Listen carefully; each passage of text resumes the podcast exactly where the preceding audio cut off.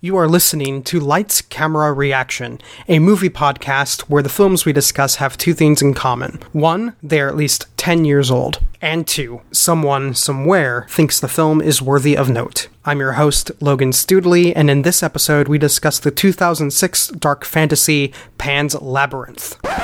On the next episode of Lights Camera Reaction, we discuss Singing in the Rain. Singing in the Rain. Singing in the Rain. Singing in the Rain. Singing in the Rain.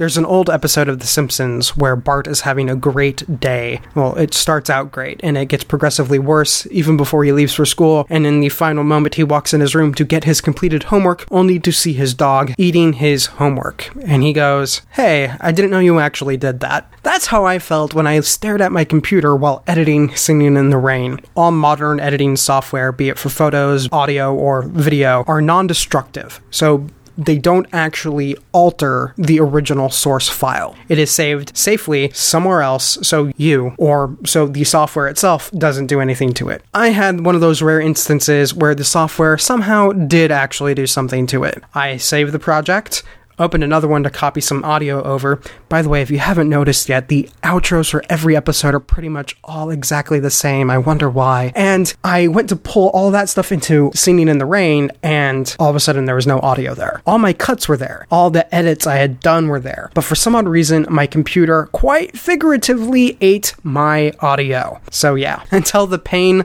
of the loss subsides, we're just going to move on. Pan's Labyrinth is about Ophelia, a young girl who, with her mother, is forced to move to a rural cottage to live with her stepfather, a captain in the Spanish military responsible for all the provisions in the area and also responsible for hunting down the local Spanish Maquis, who continued to rebel against the rule of dictator Francisco Franco, even though the Spanish Civil War had ended about five years prior. Meanwhile, Ophelia discovers an ancient labyrinth and is soon approached by a mysterious faun who claims that she is the fabled lost princess of the king of the underworld, and she must complete three tasks to be reunited with him. Pan's Labyrinth was written and directed by Guillermo del Toro, and it stars Ivana Baquero, Sergio Lopez, Maribel Verdú, Doug Jones, Ariadna Gil, and Alex Angulo. All right, so Pan's Labyrinth. Um, anyone's first time. You No. guys, you guys No, did no, that, no.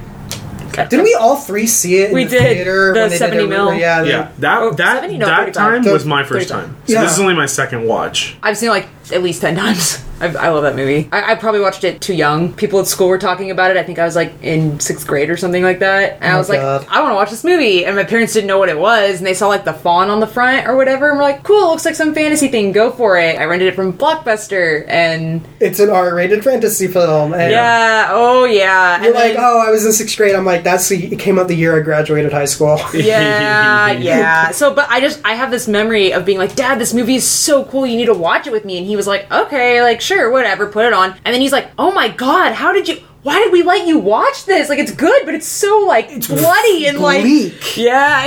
and I loved it. Before we go into like oh, the ending, Yeah. because uh, that's the thing I always want to get people's thoughts on with this film. Did anyone have like a favorite moment, favorite character, favorite thing about it? I the love? Mercedes. She's amazing. Right. She's so good. Yeah. I I love the captain. The captain's the really good. captain's He's so awful, but like so good because he's, He's awful. he's just so. Deliciously awful. The parts I like about him are not his evil actions; they're his intensity Yeah. and his specificity. Mm-hmm. And like, I could watch him shave all goddamn Right? day. It's so good. I could watch him clean the watch all day long. And like the way he'll always like put the record and he sets the little needle and then he looks at himself in the mirror, like Yes. his little mannerisms like are great. you know so much about who that man thinks he is just by mm-hmm. watching him do that stuff. so true. Yeah, and then every time you interact with him, it just you get more insight Mm-hmm. into him, mm-hmm. which says I think speaks a lot to both the actor and the script. Yeah. yeah. Oh yeah. because there's a lot in that character you get to digest, like trying to live up to his father's dream, the mm-hmm. idea of oh, the son should know when the father dies, and like the only way to die is in battle. Like Yeah. you really get into this guy's head.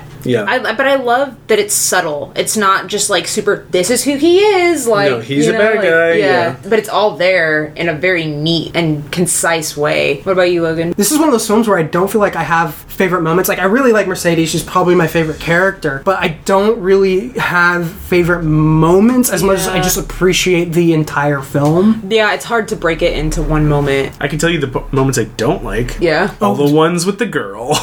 Really, Every time she goes off to do fantasy bullshit, I'm like, "Go back to the war." Go back to the cool ass war. Like, go back to the political intrigue. Like, That's I don't so care. unlike you. I know. I know. That's Dude, that's but you know- opposite but you know why? you've ever said it in a podcast. Do you know why that is? Huh. Because every time she goes off to do fantasy stuff, she fucks it up. She fucks something up, and she ends up disappointing everyone, and everything goes wrong for the main character. Not. Oh, you know that's true. When she goes to feed the toad the I was gonna magic the beans, then she, she gets all dirty dress, and yeah. ruins the dress and ruins the evening and disappoints her mother. the second time she eats the grape and she disappoints the And the- faun, and the fairies like, die. The fairies Yeah. die, Yeah. and he tells her, "Oh, you failed. You can't do it again." Then he forgives her. And then for the whole thing with the little mandrake root, everything falls apart for her. That's the point of the character, right? The film culminates in her dying. Like Mm. Everything goes bad for there her. There it is. Spoiler. But right, if you didn't watch the movie, watch the movie. But I really enjoy. I could watch a movie without um, what's her name, Ophelia. Ophelia. I could watch a movie without Ophelia and and be so happy. Well, you almost could have the movie without that side of the story even being in it. Yeah. It would be a whole separate film. But Yeah. the, the two pieces kind of coming together are, are really nice. They work in Of a good harmony. my least favorite moment is just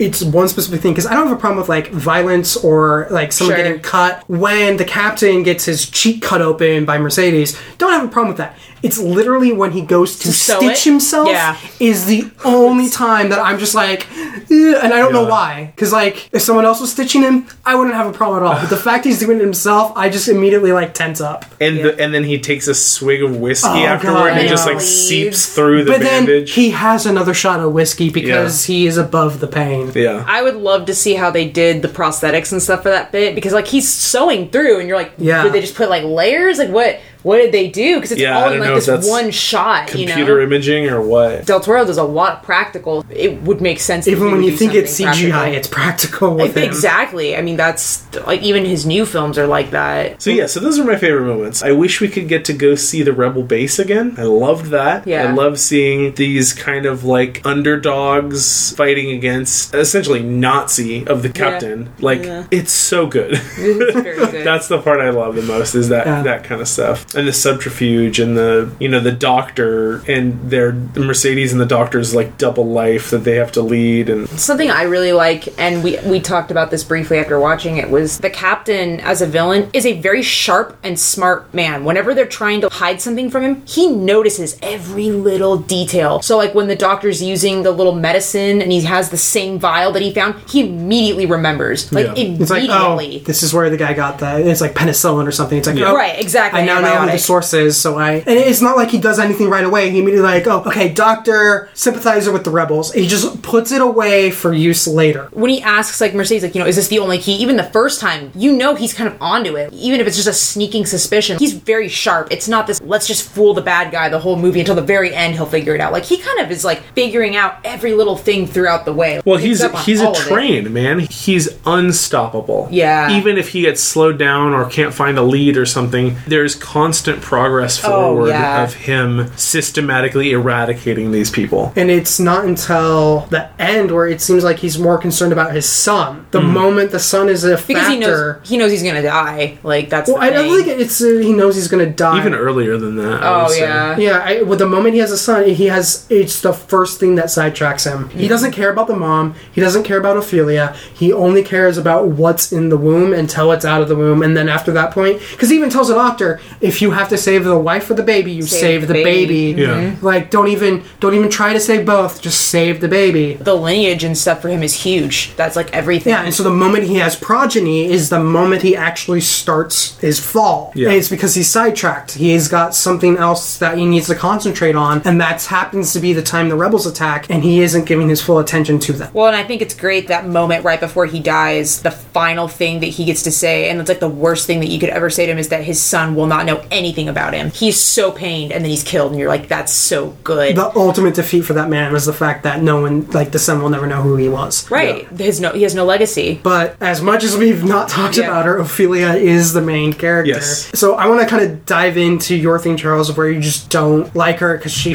fucks up everything. It's not that I don't like her. It's just that as a movie viewer, every time I watch a movie where a character Gets shit gets on. shit on repeatedly and like can't rise above it, it bothers me personally because ah, Okay. sometimes I feel like that and I can't get ahead. It's like a, A painful viewing it's a experience. pain, well, it's just that it's a painful. It's a worldview. Yeah. Because their whole world is this movie for us, right? And in their entire world, they can't have a nice time. They can't get ahead. They Sure. can't be respected or understood or believed, especially for Ophelia. It does its job by making me uncomfortable. Mm-hmm. And so I be I Yeah. become uncomfortable. That's all it is. It's not Yeah. that I wish it wasn't that way. Yeah, because I remember reading that Del Toro wanted, because he felt like a lot of characters in fantasy, everything just seems to go right for them. Sure. Mm-hmm. And so he wanted to have a character where things didn't go right for her, but she still succeeded anyway.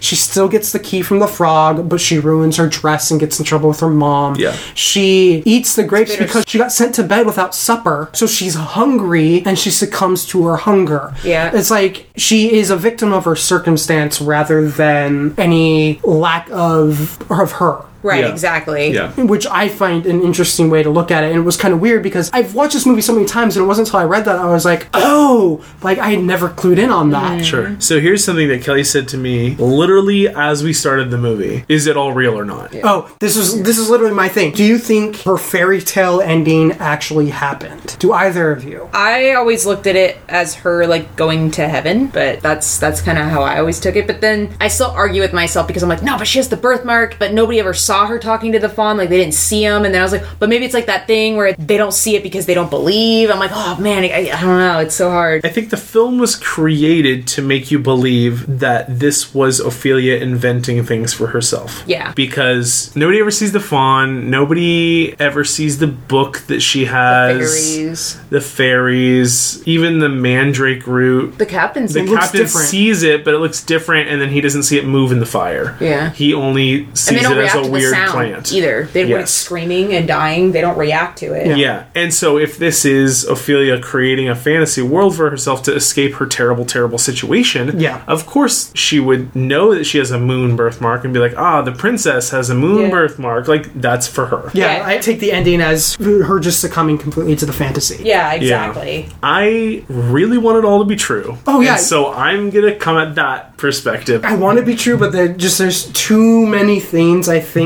in the film where you question whether or not she is it's actually happening or if it's all in her mind. That there's a part of me that just can't help but think that she's I mean, but She- what about she's what dead. She's not in this afterlife. No, like I do that too, but then I keep finding things that make me go, well, no, because then that has to be real. Like the mandrake root, like the mom gets better, and the doctor's like, this is really weird. She should not be getting better, but she is. It could just be a freak circumstance, but like, what would be the odds that in her fantasy world she makes this thing that would make her mom better, but then it works? Because I think the mom, the mom getting better with the mandrake root is one of the bigger. Oh wait, but things. But it's And still it one of those things where I can't shake the feeling that it's. It's just It would have been one chance. thing if the mandrake root was never interacted with by anyone else, because then it Right. would be like, well, what if there was no mandrake root? What if she's just pretending pick that it she's up. helping her mom? But the captain picks it up, it's like, what the fuck is this thing? Like, look at this gross thing that your daughter put under your bed. Spoiled milk and all that Yeah. too. I'm deciding that it's real because if it's not, then she just had a horrible life and then died. I would And just it's I super hate bleak. that. I to me, I really like that it could be either way, and that there is no Yeah. definitive answer. I would love to know what Del Toro thinks, though, or maybe he doesn't have a choice. Like maybe he is like, "Nah, Or I he's don't just know." being a dick, and he's like, I. So however the audience reads it, it's like, No, ah. but I, I respect that though because then it lets us interpret it Oh. in so many different ways. But I still would secretly love to know I re- if it's- he I intended res- it one way or another. like like you, I do respect it. It doesn't change the fact that I hate it. Yeah, Well, here's the thing. This is he spent a lot of time in this film. think a decade. he always spent a long time on his films. So we can assume that everything that's in the film is incredibly intentional. Oh, and absolutely. everything. I mean, like, of course, you can do that with every every filmmaker. Well, he's known for that specifically, though. He's Yeah. very detail oriented, and he goes way. I mean, he does his own story. Well, it's like not only that. There's a, the story is he met with I don't remember which actor or actress. I think it was the guy who played the captain, but don't quote me on that. Del Toro was able to give him a point by point breakdown of the story, and then the actor goes, "Oh, I'd love to read the script," and Del Toro's like, "Oh, I, I'm still writing it. I haven't finished." And then the actor was like, later in the interview, was like, "Yeah, every single thing he said was in that script." Sure. Yeah. And it was actually I don't think he even said, "Oh, I'm still writing." I think it was he hadn't even started writing. I remember a story. Now I don't remember if this is Pan's Labyrinth. I thought it was where Del Toro was in New York City and he had a notebook because he always does concept art for his mm-hmm. films. It was this film. It was It this is, film. yeah. So he had this notebook full of his drawings and notes of what the monsters could look like, what these creatures are, story outlines, good. things like that. He was in a cab and he left it in the cab. he thought it was going to be the end of the story. And he thought that was it. And then, through a crazy circumstance, the cab driver saw it, recognized what it was, figured out how important it was, and made a point of getting it back to him. And because of that, we have this movie. That is so indicative of the actual film itself that it's ridiculous. yes, yeah. Like, of course, there's this perfect circumstance of events that happens to make sure that the story follows the way it should. No, I couldn't no make that kidding. up. Kelly, did you have any least favorite moments or Jeez, that's hard. I don't like when the guy's leg gets sawed off, but that's just because it's sad. What does it cut to? It like there's like a jump cut right there where he's like about to saw. Well, he then does, cuts he to- does saw? Well, yeah, goes but then it goes to something right away. It's like a book being closed or something. something like that. I don't Yeah. remember, but yeah, it's on a jump cut. the part that I don't like about it is like, and it's it's not an execution. It's done so well. But it's like, sorry, the leg's gonna have to go, and they're sitting there, and they're all gathering around, and he's swigging the alcohol, and he's like looking at his legs at one minute, he's like looking at it, knowing it's gonna go. And I'm like, oh, that's so awful. I mean, that's it. Like, it's not that the scene's done wrong. It's just that it, it's sad. It's effective. Yeah. it's very effective. Yeah. Like I already said, my least favorite moment. It's literally just like Yeah. it's moments of uncom- where you're uncomfortable, but that it's you're uncomfortable by design. Yes. Oh yeah, that's what they So, want. so it isn't necessarily that it's a bad moment in the film as much as oh no, the film's doing its job. Yeah. I just start feeling like I need to like curl up in a ball. I need to feel safe. I can't think of anything that I don't like. Yeah, there's no flaws. No, Um, it's it's as a, far as I'm it's concerned. a piece of perfection. It is a great film. and again, I, I agree with you guys. The things that I don't, I don't like are It's by personal, design, yeah. right? This film is a is an exercise in torture emotionally. Yes. everything in it is bad. the mother, as a whole, is like not that great of a mother to Ophelia, Well, she's- but She's also because bed- Been through a lot. Yeah. she's in this incredible circumstance, She's and, like, bedridden. she's lost her uh, lost Ophelia's father Yeah. during the war. the captain's taking control. She's been her life. presumably raped by this captain who's decided to take her on as his wife. Well, he because won't even let her to- walk. He's like, oh Yeah. no, Captain insists that you take the wheelchair. Like, to do it for me. Like, she has to be in a wheelchair. And it's again, it goes into his whole thing. He's not concerned about her or the daughter. It's the baby. It's the baby. She knows that. Or when they when the twins at the dinner are like, "How did you and the captain meet?" and she's telling the story, and he's like, "They don't care. Like, don't don't tell that story. That's lame. Like, don't don't talk about that. It doesn't matter." And the thing is, Like- everyone at the table goes along with him. Like, oh, But you can see that This bumpkin. That, that look where they're like, "Oh, okay." Oh, but of course the captain's right. But like Yeah. they, they kind of that moment where they feel kind of bad for her. It looks like even on their faces, Mm. but they're not going to say anything. because he's the captain and he's in You're charge afraid. of. Well, no, he's, he's in charge of the food. Food. Like this guy is the person responsible for all the food and the medicine and everything that these people will need to survive. And so you kind of don't want to rock the boat. I think one of the things that I admire the most about this movie, other than the incredible creature design and the story Sure. and stuff like that, is the way they show death. The gunshots in this movie are incredible. Specifically, we'll talk about the one at the end where the captain gets shot in the face. cheek, In the cheek. You don't see that. You see people getting shot, and then you don't see the bullet wound, Or and you see head. them fall down, Yeah. and then you see a pool of blood. In this movie, you see a hole appear in their face. You see the blood All inside their brain start to go and cover up their eye and you see it start to leak out a little and then you see the character start to die and the emotion die from the eyes and then they fall down and effects wise astounding that they can Yeah. do that actor wise incredible that these actors get this opportunity when That's the doctor gets shot in the back he Oh, goes for a couple couple of steps. Yeah. And Right. then you can see on the actor's face that parts of his body are starting to fail, and then he falls down and dies. Yes. Yeah, that moment. I love that moment because you can tell that he's not going to just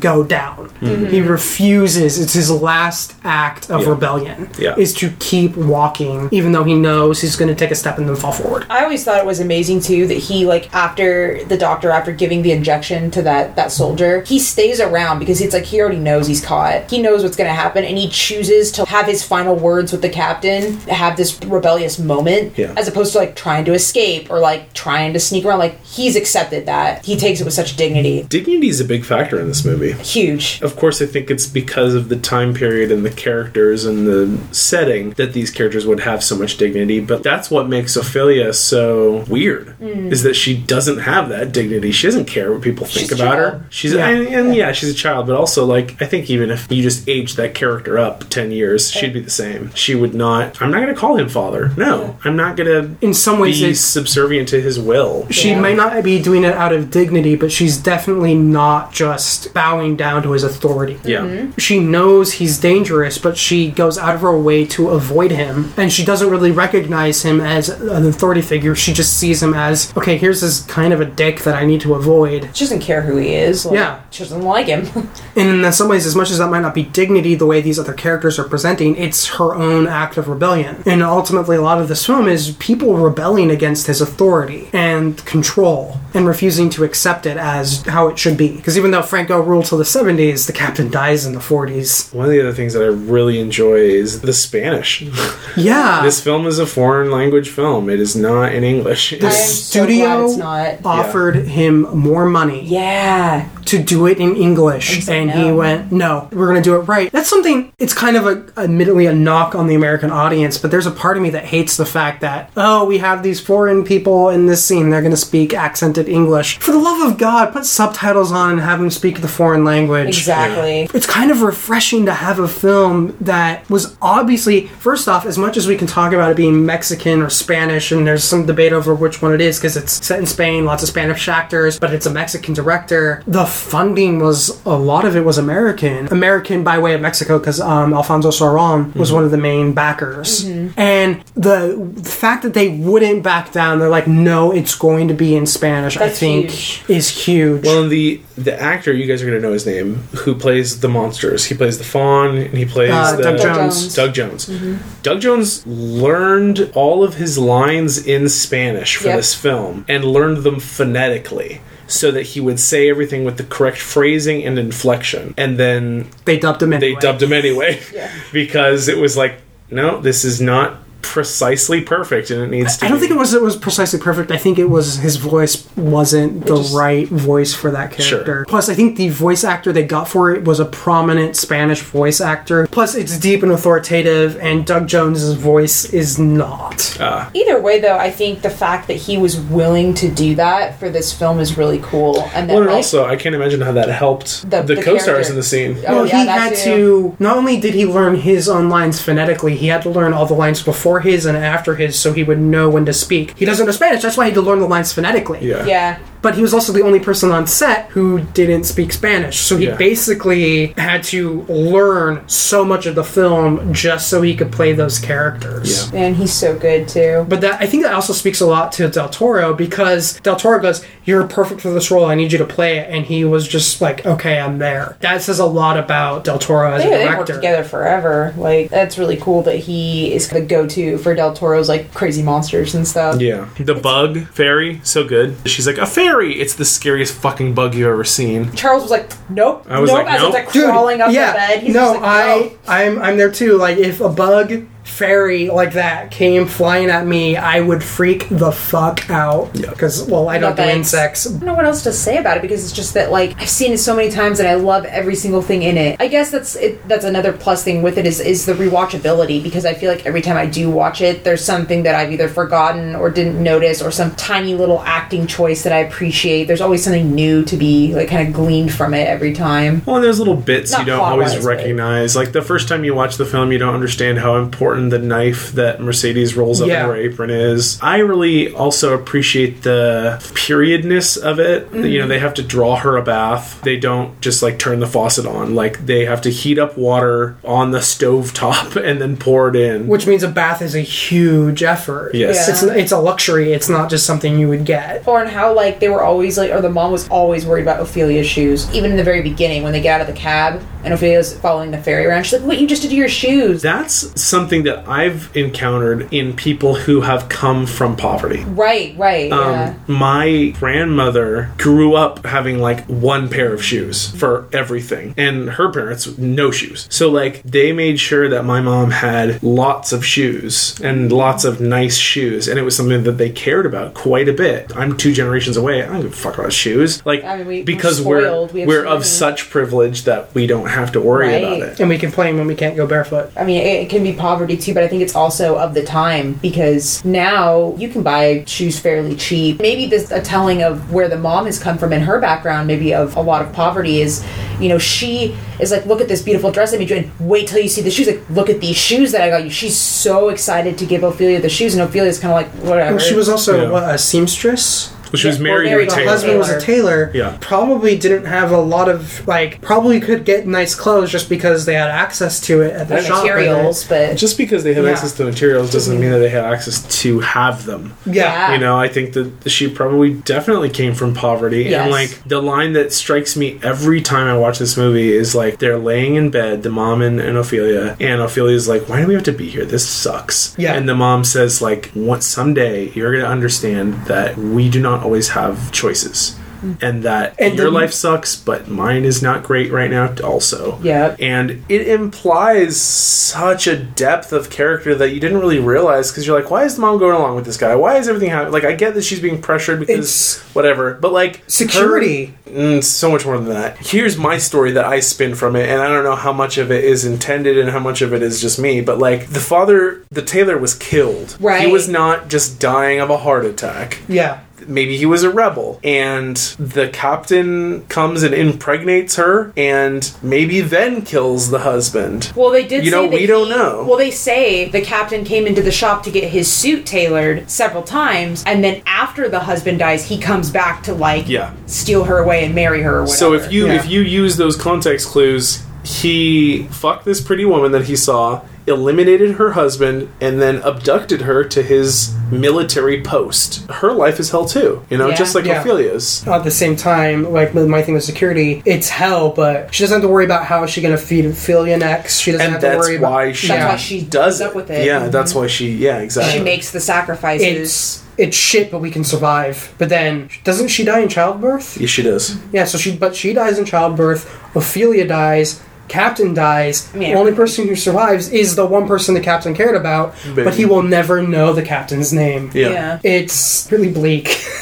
Mercedes survives though, and I, I, I, I- remember the first time I watched it, I thought she was going to die the whole movie, and then she didn't, and I was so happy. By the very end, it's not bleak; it's hopeful because Yeah. the rebels have won and the child's alive. And yeah, the main character has died, but she's also in a p- better place. And she's, if you mm. believe the fantasy, she's gone to where she's supposed to be. But still, that final shot is like Mercedes just sobbing over Ophelia's body, and you're just like, Yeah. oh, oh my god, like so so and that's sad. what's interesting about Mercedes too is that she's almost more of motherly towards Ophelia than Ophelia's own mother. Yeah, Um, she feeds into her fairy tales and stuff like Yeah. that, where her mother didn't. because mom always viewed it as overly childish for a girl Ophelia's age, and Mercedes just goes with it. But I get the impression, and I don't know if it's actually something said in the film or if it's just my interpretation, but that the rebels are leaving Spain and going to France because the Allies have invaded. I never got that feeling. Uh, Wait, the Allies? This is Well, no, it's because it takes place in Spain, but you could get they think it's from the paper. They're talking about the invasion of Normandy. they, 'cause Oh. they they mentioned the Americans coming onto the beach Yeah. in France. Oh, So I never I've thought that. Yeah. I've often wondered because they're talking about leaving. I wonder if their leaving is the fight is over. We've lost Spain because at this point in history, the Spanish Civil War had been over for a few years. Yeah. I just don't wonder if they were like, "There's no point in fighting for Spain anymore. We need to go. Maybe, we can go fight I somewhere never- else." That's why I was wondering if that wasn't just my own personal take Well, on where I- they were going, or if it was actually something said in the film.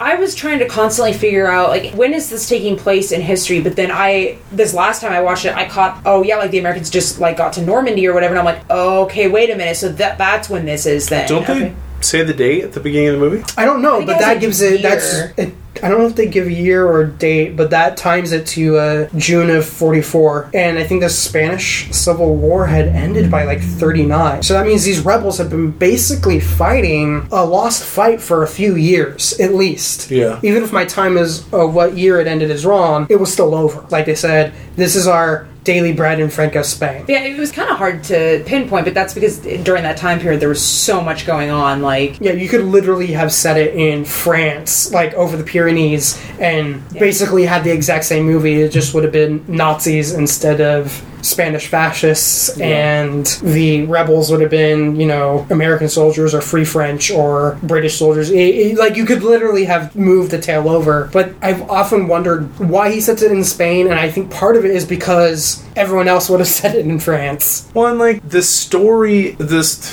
as much as I want it to be, the story is not about the captain and is not about the rebels. It's about Ophelia's journey mm-hmm. and setting it in a first of all it's awesome to set it in a place where movies don't get set in Yeah. a time where movies don't get set so that's great Yeah. it allows the movie to be in spanish which is something that is i assume closer to del toro's heart than french is and it wasn't the obvious choice Yeah. because it would be very easy to set that in germany Yep. or in france In or Germany, yeah. whatever if you're trying to tell a story about that time period but the time period doesn't really matter to Ophelia's story Yeah. She's gonna go and find an ancient labyrinth no matter what and she's gonna talk to this ancient thing from beyond time and do these things that have nothing to do with time so like well, Yeah, I think the only requirement of the story wasn't necessarily the time setting as much as the idea of this overwhelming force that you can't fight against. And you can set that in many different historical time periods. It's just that that is one that people can more easily relate to. But again, like you said, it's one we don't really see. We don't really ever